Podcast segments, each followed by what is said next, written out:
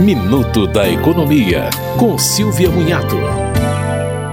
A Anvisa já adotou algumas medidas suspendendo a comercialização de produtos para cabelo que causaram cegueira temporária, ardência nos olhos, lacrimejamento intenso e dor de cabeça. Agora foi criada uma página no site da Anvisa com todas as informações já publicadas sobre efeitos indesejáveis de produtos usados para trançar ou modelar os cabelos. Na página é possível obter orientações sobre o uso desses produtos ou comunicar efeitos indesejáveis de quaisquer cosméticos. O alerta mais mais recente, de janeiro deste ano, traz todos os produtos que tiveram registros cancelados e outras sanções. Você ouviu Minuto da Economia, com Silvia Munhato.